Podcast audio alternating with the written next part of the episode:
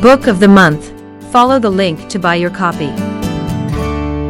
During the months of July and August, we'll be looking at John Knox, Scotland's reformer. If you'd like to learn more about John Knox, and there is a lot to learn, there's plenty of resources online. And if you prefer books, a good starting point is an excellent little primer, John Knox Fearless Faith by Stephen Lawson. It's just 100 pages and it's packed with fast moving information about Knox. And there's a link to buy the book on www.semper-reformata.com throughout July and August. Just follow the link in the episode notes. The book costs just £5.49. A small part of that goes to support this podcast. The Book of the Month, John Knox, Fearless Faith by Stephen Lawson. Welcome to the Semper Reformata podcast, spreading the word and contending for the faith.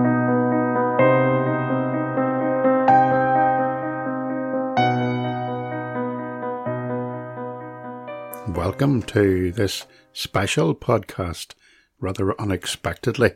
I am once again breaking into my self imposed August furlough to speak to you and I want to talk to you about the Great Siege. The second Saturday in August, which is today, is what we call in Northern Ireland Derry Day, the day when we meet to commemorate a special historical event, a siege. It's actually a very important event in our cultural and political history. This siege occurred in 1689. That's about a year after William of Orange had landed at Torbay, and the glorious revolution throughout the British Isles was effectively ending almost a century of rule by the Stuart dynasty. It was a period that had brought a great burden of suffering upon those who, by conscience, would not conform to Roman ritual or rule of the Church by state appointed bishops. In Ireland, where James II's Viceroy Richard Talbot, the Earl of Tyrconnell, a Catholic, had completely restructured the army with troops loyal to James and with a Catholic chain of command. His general on the ground at Londonderry at the time of the siege was a man called Conrad von Rosen. The Reverend George Walker, who at the time was a governor inside the city of Londonderry, quoted Rosen, who swore by the belly of God that he would demolish our town and bury us in its ashes, putting all to the sword without consideration of age or sex, and would study the most exquisite torments to lengthen the misery and pain of all he found obstinate or active in opposing his commands and pleasure. So James and the army under Rosen surrounded the city of Londonderry. There would have been those inside the city who were prepared to compromise and to allow the army within the city and to surrender. In fact, James's forces were poorly organised and they mostly occupied the hills around the city. But the threat of what Rosen had would do when he entered the city was like a sword hanging over the population. The townspeople would have none of it, and twelve brave apprentice boys ran to the city gates and closed the gates of the city, effectively preventing the town from being overrun. That was an act of disobedience to the king and the government, an act of disobedience which saved the city. The real advantage that James had was that with the city surrounded and the gates closed, the only way to bring supplies into the city was via the River Foyle, and a simple blockade was enough to stop that from happening. The city soon suffered the effects, mainly starvation. Many inside died simply of famine and hunger. Inside the city, conditions were appalling. It is reported that up to 4,000 people lost their lives during the siege from both enemy bombardment and hunger.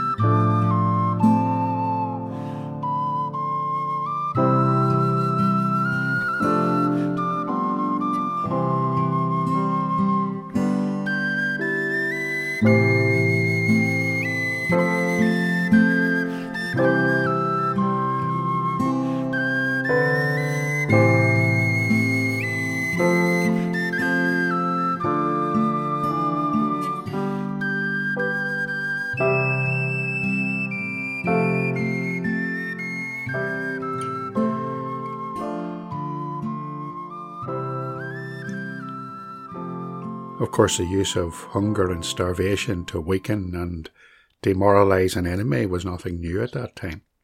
That's been a tactic from the earliest times of warfare. In the Bible, there's a passage in 2 Kings chapter 6, verse 24 to verse 30. It's a horror story about what happens under siege conditions. It occurred around 850 years before the Lord Jesus, when the king of Syria, a man called Ben Hadad, had besieged Samaria, the capital of the northern kingdom of Israel. Let me read it to you. And it came to pass after this that Ben Hadad the king of Syria gathered all his host, and went up and besieged Samaria. And there was a great famine in Samaria.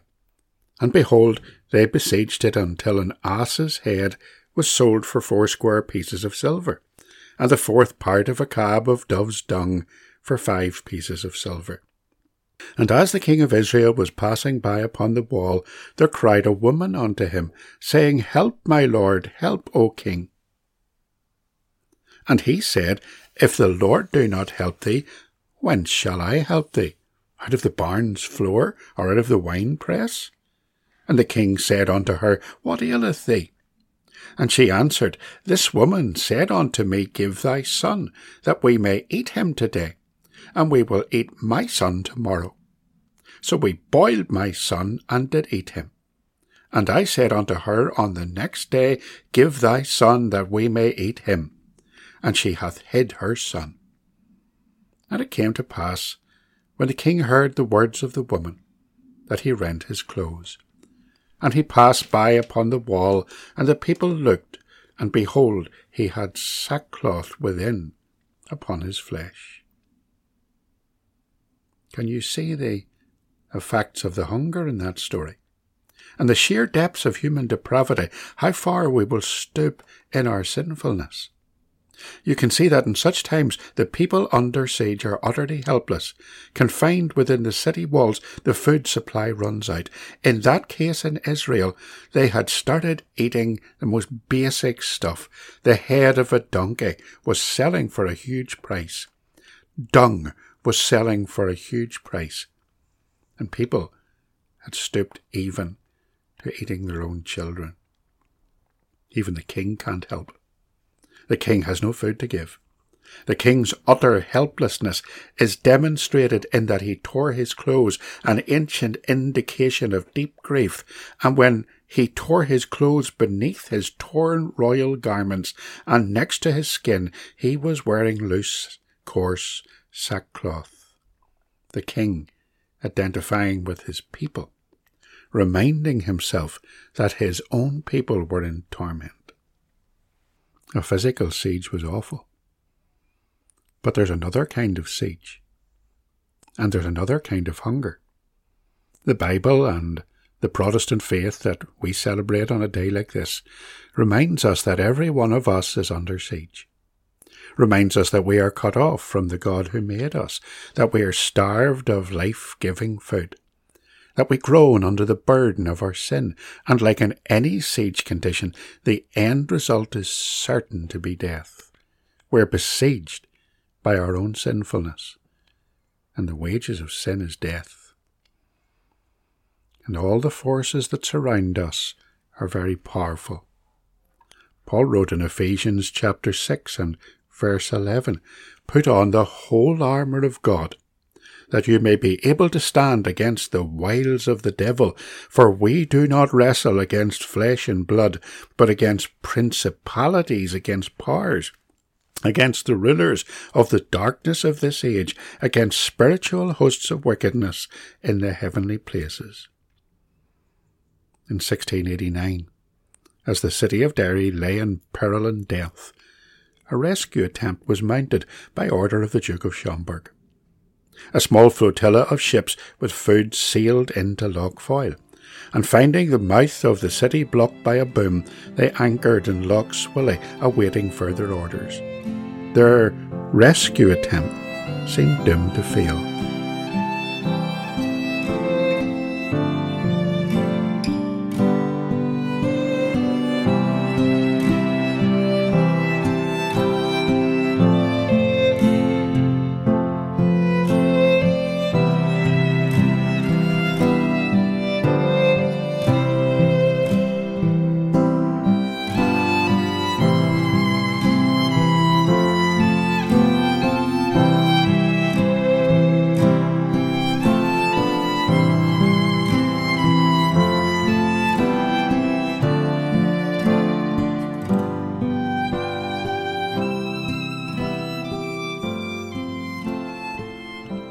And what of us? In our state of spiritual siege and great hunger, we actually have a rescuer. We have someone who already has come to our aid, another king. That king is the Lord Jesus Christ, God's only begotten Son, who saves us, who rescues us from the self inflicted consequences of our own sin. Let's think about that for a moment. We have a rescuer who is deeply sympathetic to our plight. He wants to rescue us. In the Old Testament siege, the king in the wall was concerned at the depths of human sin that he was witnessing before his eyes. Beneath his robes, he was in garments of sorrow. He sympathized with the people. In some sense, in an imperfect sense, that depicts Christ. It's not a perfect illustration, of course, for this king was every bit as sinful as the people he ruled, whereas our king, King Jesus, is sinless and perfect. But look at the depth of his sympathy. In Hebrews chapter 4 and 15, the Hebrew author tells us that we have not a high priest which cannot be touched with the feelings of our infirmities. He knows what we are going through. He was in all points tempted, like as we are, and yet without sin. And he's able to save us. And he's willing to come to our aid. Jehoram the king in the Old Testament passage was sympathetic, but he was utterly helpless. Jesus is different. Jesus is able to save and he's willing to save you today. The Hebrew writer sums it up again for us like this in Hebrews chapter 7 and verse 25. Therefore, he is also able to save to the uttermost those who come to God through him, since he always lives. Jesus can save to the uttermost, no matter how desperate your case. No matter how deep your sin, no matter how awful your spiritual hunger or thirst, there is no one who is too far from God to be beyond the reach of the Saviour, because he lives. Think of how he rescued us. For he paid for our rescue with his own life. You see, be, below Jehoram's royal robes in that Old Testament story was sackcloth. But our Saviour, the Lord Jesus, our rescuer, laid aside his kingly splendour and came down exactly to where we were. Paul wrote in Philippians chapter 2, Let this mind be in you, which was also in Christ Jesus, who being in the form of God, thought it not robbery to be equal with God, but made himself of no reputation, and took upon him the form of a servant and was made in the likeness of men. And being found in fashion as a man, he humbled himself and became obedient to death, even the death of the cross. He died for sinners. He died to take upon himself the awful burden of sin, took upon himself our debts, paid our fine in his own body on the cross. A Christian poet expressed it like this he saw me plunged in deep distress and flew to my relief. For me, he bore the cruel cross and carried all my grief.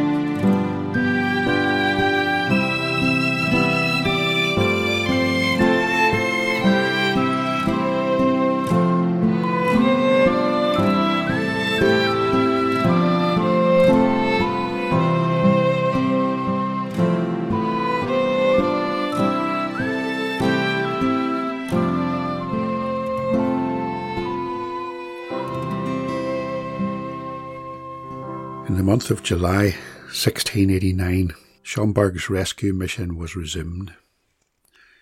A small ship called the Swallow sailed up the Foyle, enduring fire from the banks.